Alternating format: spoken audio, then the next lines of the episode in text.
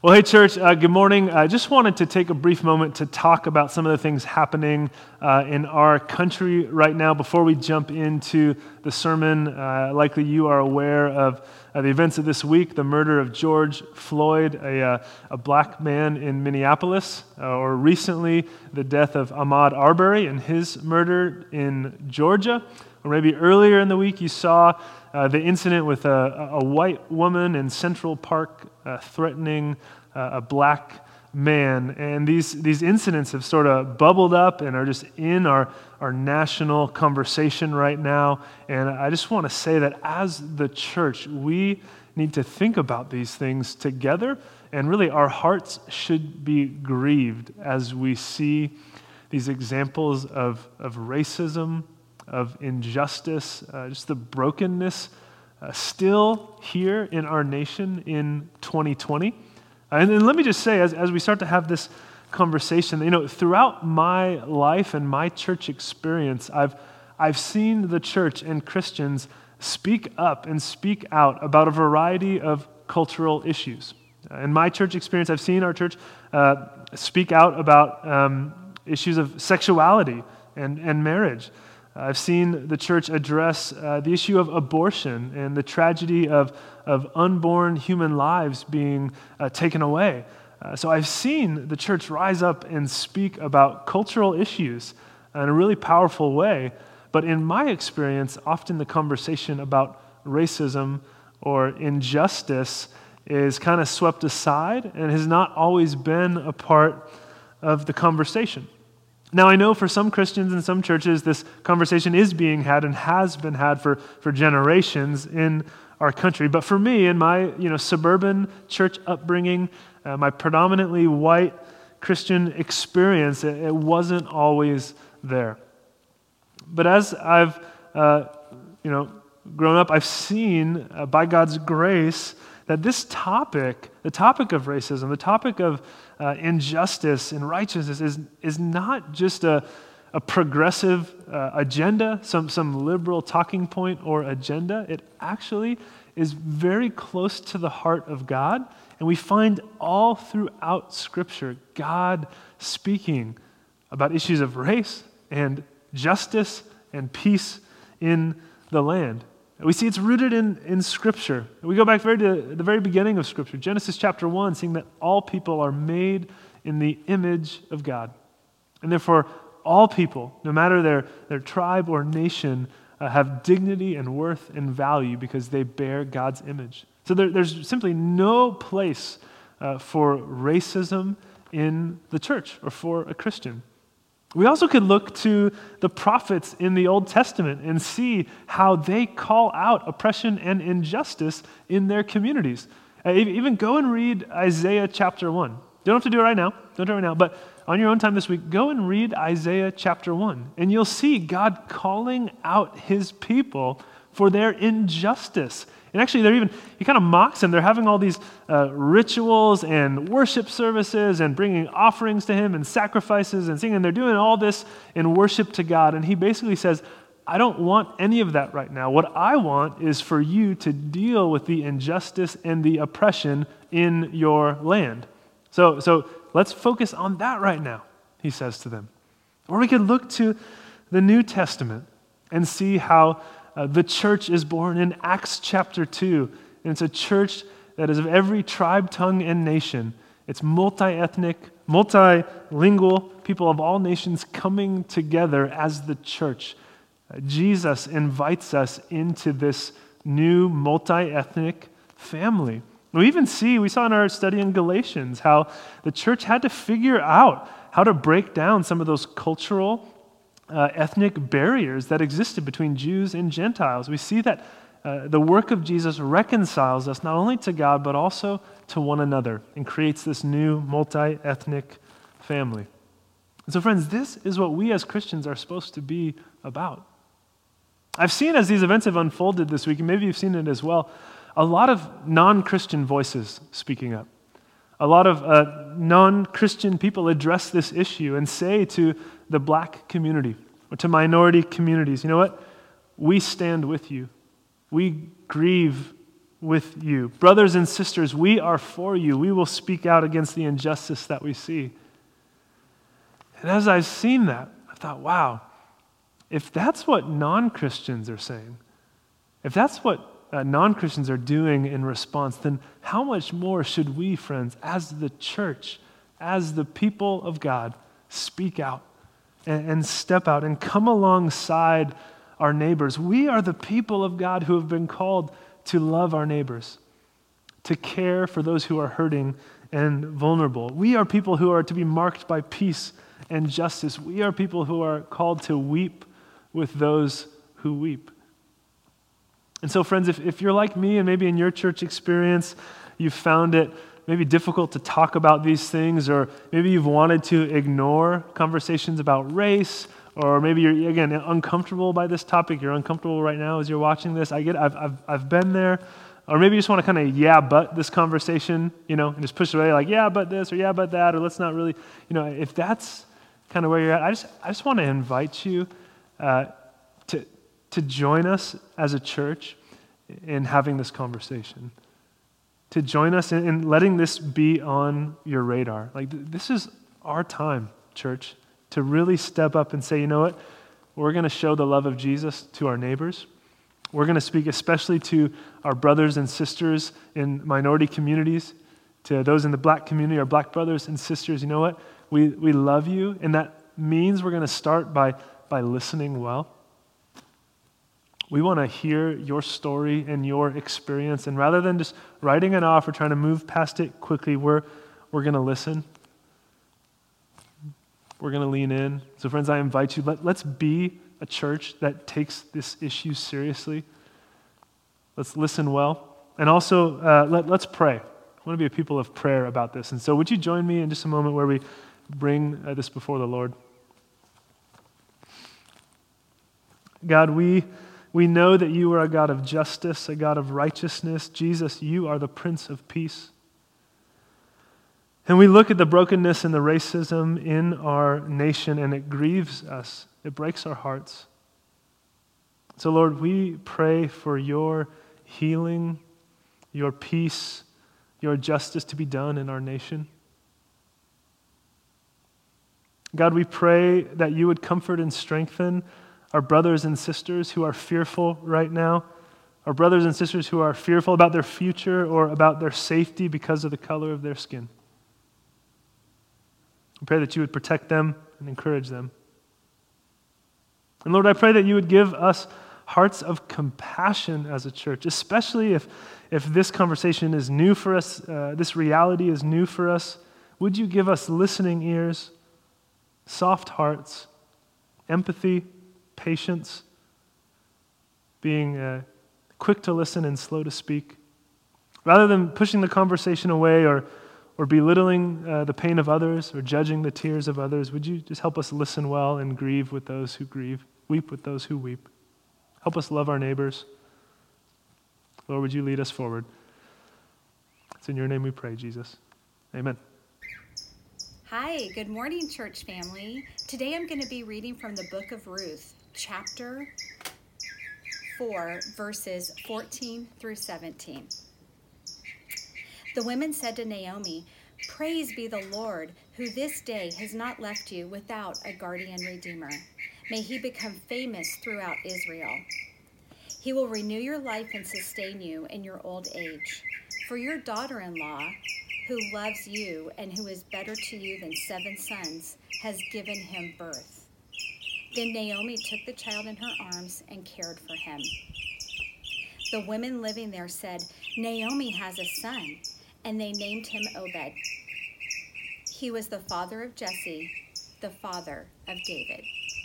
Well, hey, good morning. Uh, my name is Matt. I'm one of the pastors here at FBC, and just want to say welcome. So glad that you're tuning in, that you're part of our worship service this morning. Uh, I'm going to pray for us one more time uh, as we get ready to jump into God's Word. So, would you pray with me? Father, we, we come to you uh, just asking for your help, Lord. We want to know you. We want to be more like you. We want your word to guide us. So, would you, God, speak to us, teach us, and shape us uh, as you, Holy Spirit, use uh, your word to uh, to do your work in us. So we give you this time. Our hands are open. Uh, we are ready to meet with you. It's in your name we pray, Jesus. Amen. Well, friends, go ahead and open up to Ruth chapter 4 with me. And while you're turning there, you should know if you have uh, an iPhone, then you uh, realize probably you can check your photos and go to your Photos app, and you can see how many different types of photos you've taken. For example, it'll tell you, you know, you've taken uh, so many videos, you've taken so many selfies, uh, so many portrait mode pictures, and so on. And I went this week and I looked at my pictures and I found that I had 655 selfies. Okay, now out of, again, thousands of pictures on my phone, 655 selfies. I will let you decide whether that's a lot or a little, but 655 selfies. Now, to be fair, not all of those pictures were just of me, okay? So some of them had Amber with me or the kids or friends, okay? So it wasn't just like 655 pictures of me just like, ch, ch, you know, okay, so don't get carried away there. But 655. Now, I also found on my phone that I had 122 pictures that were taken in portrait mode. Now, if you have an iPhone, then you know portrait mode is this cool feature uh, on some of the newer phones that uh, takes a close up shot. It kind of blurs the background and makes the focus of the picture, whether it's a person or something, really pop the way a professional portrait would. So I had 122 portrait mode pictures. Now, I also realized that of all the different picture types on my phone, there was one type of picture that I had hardly any of one format that I pretty much never use, and that was the panorama mode, where your phone will take a panoramic picture, right? Which is where uh, you can take a big landscape or a big wide angle and kind of scan your phone across it so that it captures so much more than just one, you know, close-up shot can capture. And I looked on my phone, and out of thousands of pictures, 655 selfies, 122 portrait mode pictures, how many panoramic pictures do you think I had on my phone? I had 10. Okay, 10. Only 10. So few pictures. You should check your phone sometimes, not right now, but check your phone sometimes and see what your numbers look like. Now, I bring this up because I realize this actually could be uh, telling in terms of how we look at life. We're used to the selfie picture, we're used to the portrait mode, uh, the close up that, that captures a moment. But we're much less uh, familiar or comfortable with looking up and zooming out and taking a panoramic view of a situation.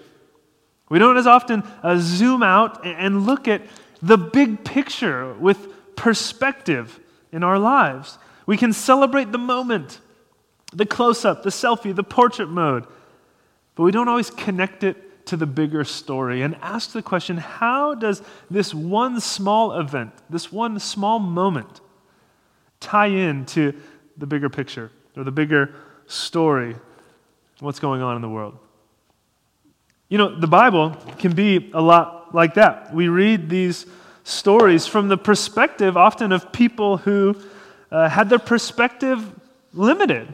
Right? They couldn't always see what God was up to in the big picture. But thankfully, in Scripture, we also see uh, God again sharing with us the big picture, giving us these glimpses from his vantage point that sometimes the characters in the story, in these events, aren't always able to see in the moment.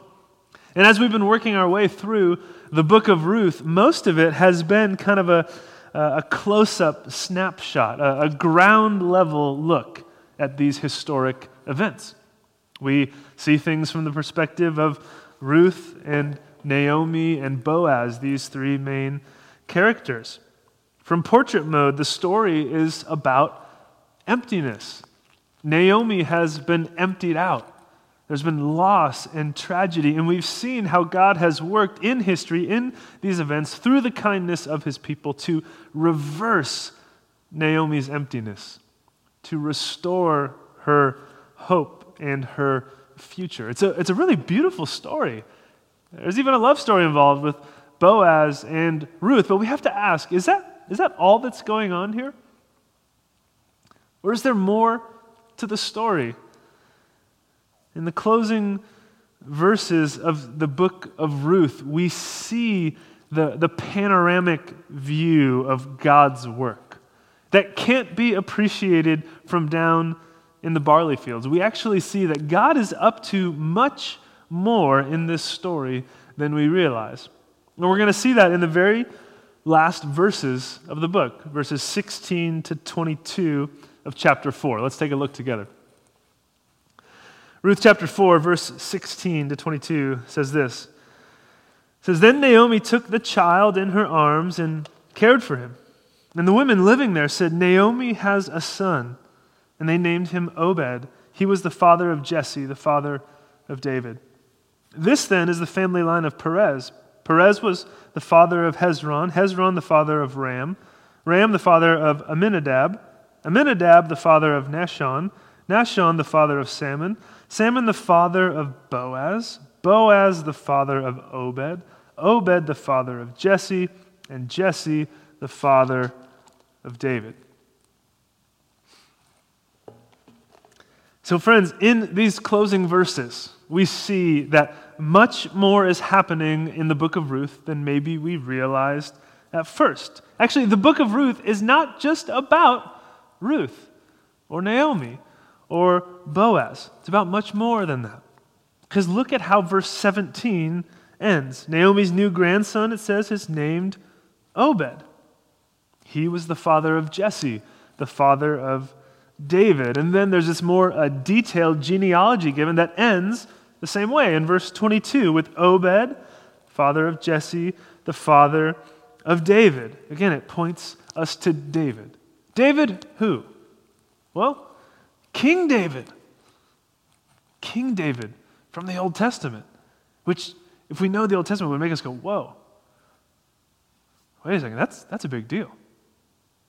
So God has been up to something that, that extends beyond the lifetime of Ruth and Boaz and Naomi. And we see that actually the events in the book of Ruth are a key link in the story that leads to one of the most famous kings in Israel's history King David. David and Goliath, David. David, who wrote many of the Psalms. David. David, a man after God's own heart.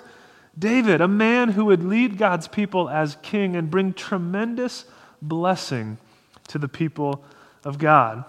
And his family line would ultimately lead to the Messiah.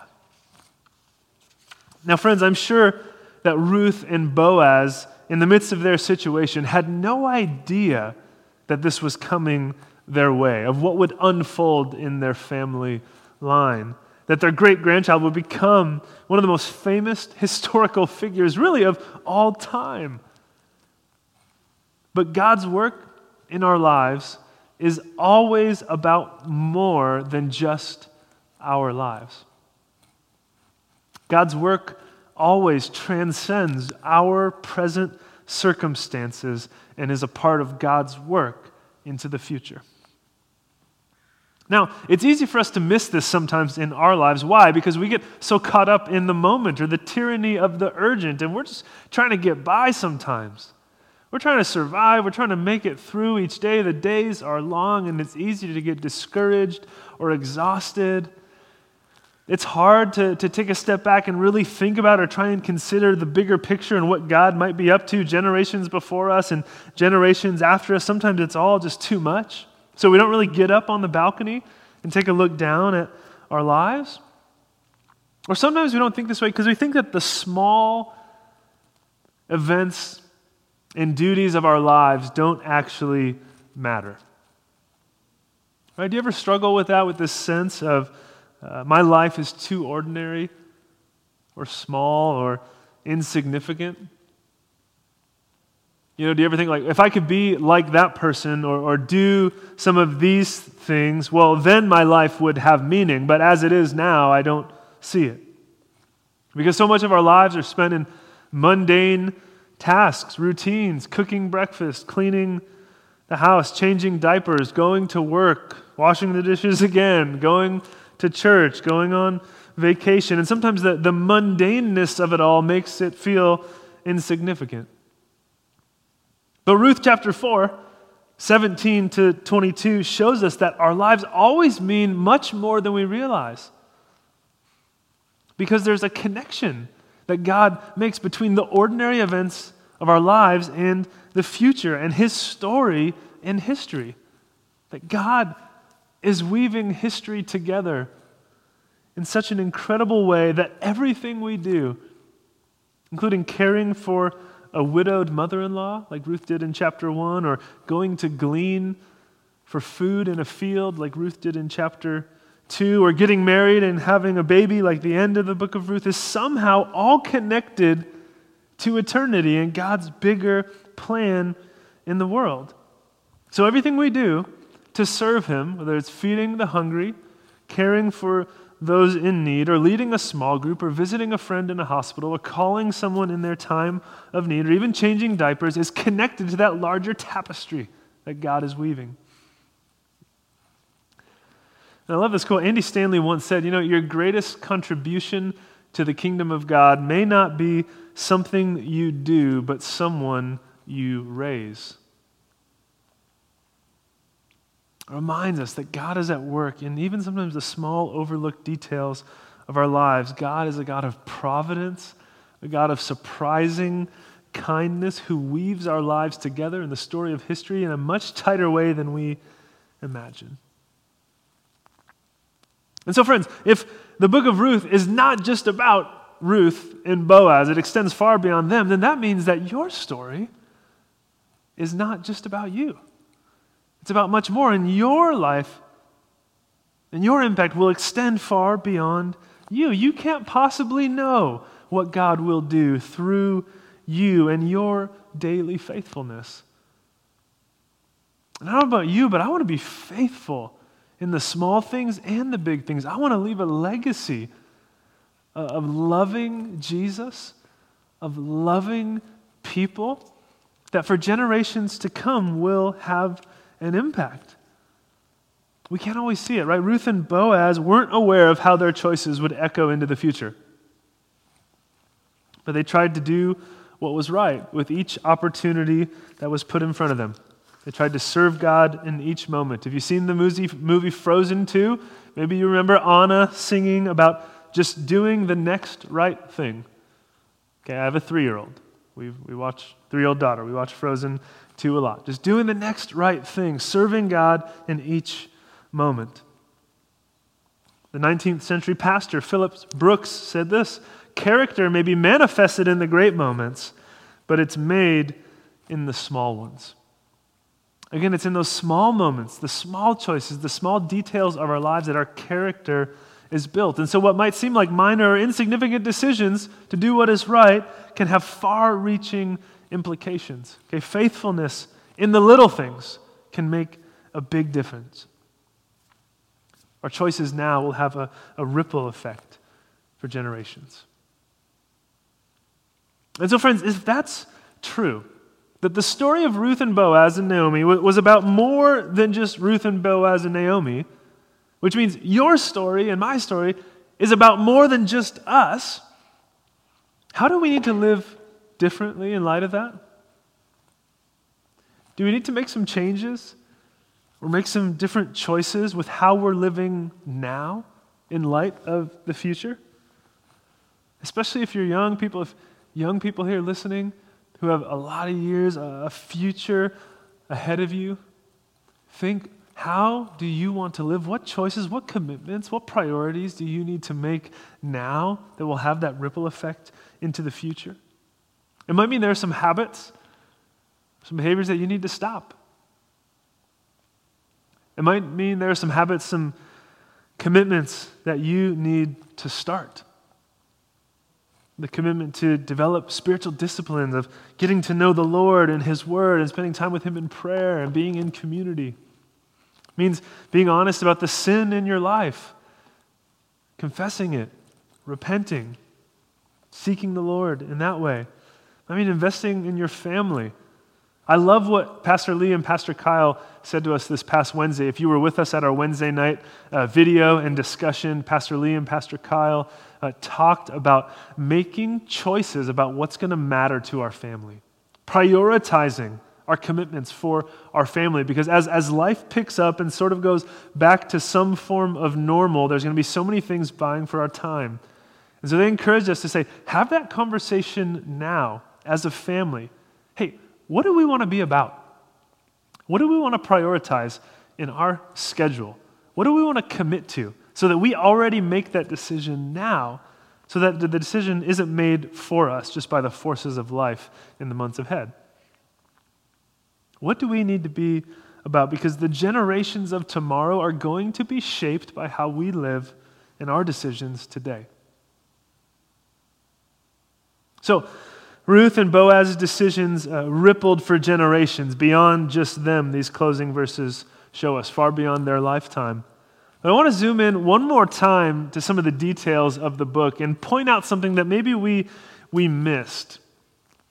We didn't talk about this a whole lot throughout the book, but many of the decisions and actions of the characters in the story were intertwined with prayer. And we see God answering prayer throughout the book. Take, take a look with me at just a few of these examples in the text. Okay, chapter 1, verse 8 and 9. Naomi says to her daughters in law, Go back, each of you, to your mother's home. May the Lord show you kindness, as you have shown kindness to your dead husbands and to me. May the Lord grant that each of you will find rest in the home of another husband. So Naomi essentially prays, Ruth, may you find rest in the home of another husband, and that is fulfilled as Ruth finds rest with a husband in the house of Boaz in a secure future. Or we can look at chapter 2, verse 12. Boaz says to Ruth, May the Lord repay you for what you have done. May you be richly rewarded by the Lord, the God of Israel, under whose wings you have come to take refuge. Again, Boaz knows about Ruth's loyal love for Naomi, and he says, May the Lord repay you. May he bless you. May you be richly rewarded. And we know, of course, that this is fulfilled as Ruth goes home with food, eventually has a new family, security, and hope for her future. She is richly rewarded. Or chapter 3, verse 10, Boaz again to Ruth at the threshing floor, that one uh, famous night. Verse 10, he said, The Lord bless you, my daughter. This kindness is greater than that which you showed earlier. You have not run after younger men, whether rich or poor. Again, Ruth gives this striking proposal of marriage to Boaz, and he realizes you are foregoing your uh, vision of the future, what could be a life with a young husband and new family, and instead you're uh, proposing marriage to me to care for Naomi an incredible act of loyal love. May you be blessed. And that is fulfilled as Ruth is blessed and rewarded richly for her acts of loyal love. We can look again, chapter 4, verse 11, the first part of it. The elders and the people say, We are witnesses. May the Lord make the woman who is coming into your home, Boaz, your home, like Rachel and Leah, who together built up the family of Israel. But it is at the end of the story when Ruth and Boaz get married, and all the people, all the witnesses at the city gates say, May Ruth be fertile and have children like Rachel and Leah from the past. And that's fulfilled as Ruth has a child when she previously could not before. Or as verse 11 continues, the people pray that Ruth and her family line would become famous throughout all Israel. And guess what? That was fulfilled. Their family line is famous. We're talking about them still today because they are part of the royal family of King David and beyond. Okay. Do you see what I'm saying? Do, do you see what's happening here? God is moving, people are acting, and they're praying, and God responds to the prayers of the people in the book.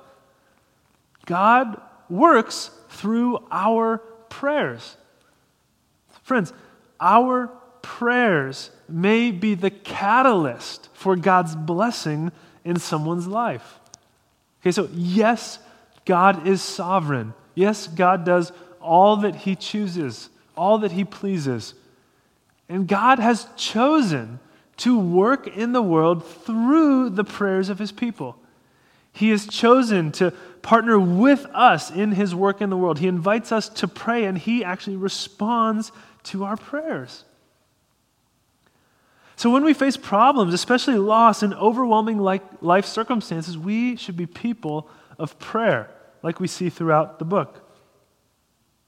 John Bunyan captures this well when he says, You can do more than pray after you have prayed, but you cannot do more than pray until you have prayed.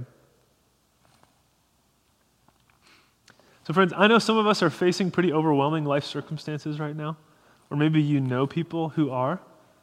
Let us start with prayer. So, what I want to do is just, just leave a brief moment for you, wherever you are, to pray. To pray for someone specifically in your life that is feeling emptied out. To pray for someone who needs help. We can then watch how God works. Maybe there's someone in your life and you told them, hey, I'll be praying for you. And then you forgot, kind of like we have a tendency to do sometimes. Maybe that's someone that now you can just take a second to pray for them. And prayer doesn't have to be complicated, it doesn't have to be overly uh, eloquent and with flowing, incredible language. It can be simple and honest before God. And I love what Jesus says in Matthew 7, a reminder for us as we approach God in prayer. Remember Matthew 7, verse 11? Jesus essentially says, Hey, you all, you're evil, you're sinners, and, and even you know how to give good gifts to your children. Like if your child asks you for something, you're, you're going to give it to them. You're going to bless them. You, you want to give good gifts to your children. So if that's true of you, how much more then is that true of God our good Father, how much more does He want to give good gifts to those who ask? So, ask. Friends, it's not a guarantee that our prayers will be answered in exactly the way that we want, but we can humbly bring our hearts before God and watch Him work. So let's just stop. I'm going to give a moment of silence here in the video and pray wherever you are for someone on your heart.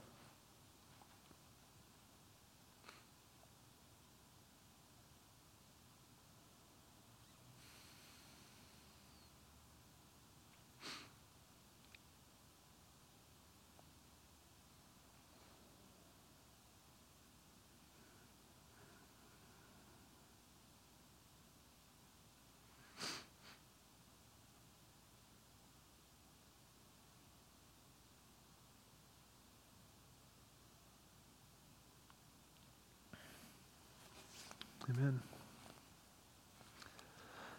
All right, friends, so for four weeks here, we've walked through the book of Ruth, and we've seen kind of this, the close up pictures of the events in Bethlehem as they've unfolded. And today we've, we've uh, zoomed out a little bit and seen the panoramic view of what God was up to, how Ruth and Boaz's story ultimately led to King David. Now, I don't know if your phone has a super duper panoramic mode, but that's what we're going to need here in just a second. Because we're going to zoom even further out and see one more thing before we're done here that the book of Ruth actually extends beyond just a connection to King David. Okay, turn with me, if you could, in Matthew to chapter 1. Uh, the first book of the New Testament, the first words of the New Testament, Matthew chapter 1. It says this This is the genealogy of Jesus the Messiah, the son of David, the son of Abraham. Abraham was the father of Isaac, Isaac the father of Jacob, Jacob the father of Judah and his brothers, Judah the father of Perez and Zerah, whose mother was Tamar, Perez the father of Hezron, Hezron the father of Ram, Ram the father of Amminadab, Amminadab the father of Nahshon, Nahshon the father of Salmon, Salmon the father of, say it with me, Boaz, whose mother was Rahab. Boaz, the father of Obed, whose mother was, say it with me, Ruth. Obed, the father of Jesse, and Jesse, the father of David. Okay, does that sound familiar?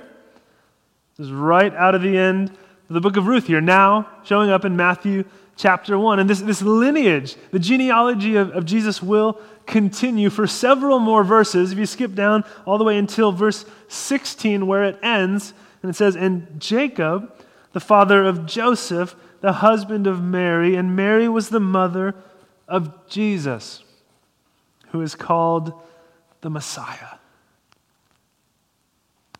Do you see that? It's so special. We see the genealogy of Jesus, and it includes in verse 5 Boaz and Ruth and Obed, who we read about in the book of Ruth, and it's all connected to Jesus.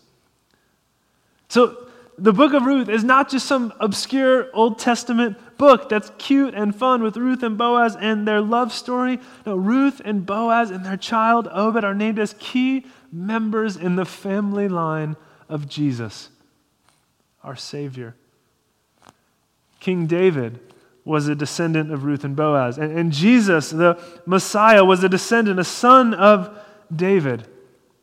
Okay, this is super duper panoramic mode, right? We're seeing even more how God is at work in history. God's plan of salvation for the whole world was being preserved, was unfolding in the book of Ruth.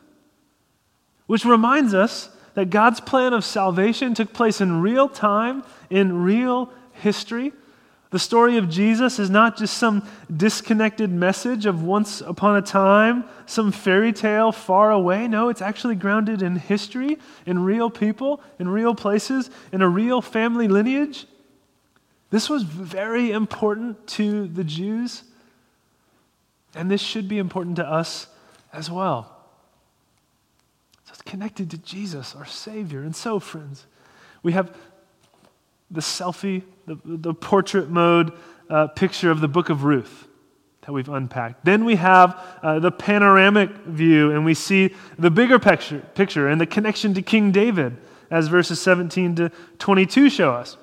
Then we have super duper panoramic mode in Matthew chapter 1 that shows us, as we zoom out even further, how the story of Ruth and Boaz and Naomi connects not just to David, but connects to Jesus, our Savior. Friends, we are not done yet. There's even one more zoom out that we need. Can, can we handle that? I don't know. But we need extra super duper panoramic view on your phone. Okay, somebody get Apple on the phone, tell them we have an idea. We're going to pitch to them extra super duper panoramic mode that shows that even our lives today are connected to the book of Ruth. We zoom out even further from the barley fields of Bethlehem to King David to Jesus and ultimately out into our lives today. When we realize that the story of Ruth and Boaz and Naomi is our family story. If we're in Christ, we belong to this family through faith. Through faith in Jesus, we're united to Him and we're brought into this new multi ethnic family with people of all nations and all time. Whoever puts their faith in Jesus is united to Him and becomes a part of His family, which means that our lineage too can be traced back to King David, to Obed, to Boaz, to Ruth, and Naomi. This, friends, is our family history if we are in Christ. See, friends, Jesus invites us to follow him. You and me, he invites us to follow him, to trust in him, to see his life, death, and resurrection uh, for us. That we are to be reconciled to God by his grace. It's a gift to be received by faith. And then when we trust in Jesus, He not only forgives us of our sins and delivers us from darkness and death, He gives us a relationship with Him and new life and new hearts, but He also brings us in to His family. He brings us into the family of God, where we can find what we are so desperately longing for. Each of us, we're looking for identity. We're looking for belonging. We're looking for acceptance. And Jesus says, I want you to find it here. Find it in me, in my love for you. And then see that you are now a part of this new family and that the events of the book of Ruth and the story of Ruth and Boaz and Naomi, that's our family history. We're connected to this as well. And so, friends, if you're here this morning and you've never embraced Jesus and believed the gospel, just encourage you to, to simply do that today. The gospel message is simple that we, uh, though sinful, though broken, uh, worthy of condemnation, separated from God, even though that was our state, Jesus came to bring us forgiveness. That if we would believe in him and his finished work, we would be forgiven of our sins, cleansed, washed, given a new relationship with God, reconciled to him, brought into his family both now and forever. And all of that can be ours for whoever believes. Whoever simply puts their faith in Jesus and responds to him in faith. So I encourage you to let today be that day for you. If you'd like to talk more about that, there should be a way to follow up on the connection card there in the chat box. We'd love to talk with you more about what it means to follow Jesus, that your heart and your life would be transformed by what he's done for you. He loves you so much. Would you pray with me?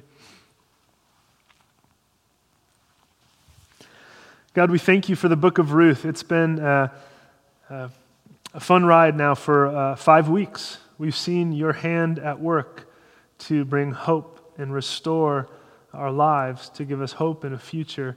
God, you've shown us that you're at work even in the details. And as we zoom out, we see how our lives are even connected to the bigger picture, the bigger story that you are telling. And God, we are so grateful that our lives are not just about us, but they're in your hands. They're connected to all that you are doing. So we pray, Jesus, that in light of that, you'd help us be faithful to you. Help us love you. Help us serve others. Help us make uh, decisions and commitments now that will honor you we pray that we would see uh, the blessings of those decisions ripple out into our families, into our communities for, for generations to come. And Lord, we pray if there's anyone here that does not know you, that they would see, Jesus, what you've done for them, and they would say, Jesus, I trust you. Jesus, I put my faith in you. You have forgiven me of my sin. I want to say thank you for that. I want to turn from my sin and follow you. You are my Lord and Savior. We love you, Jesus. It's in your name we pray. Amen. All right, friends, we are going to sing one closing song, and then we'll see you at the after party there. There's a link in the chat box. We'd love to see your face. So glad you've been with us.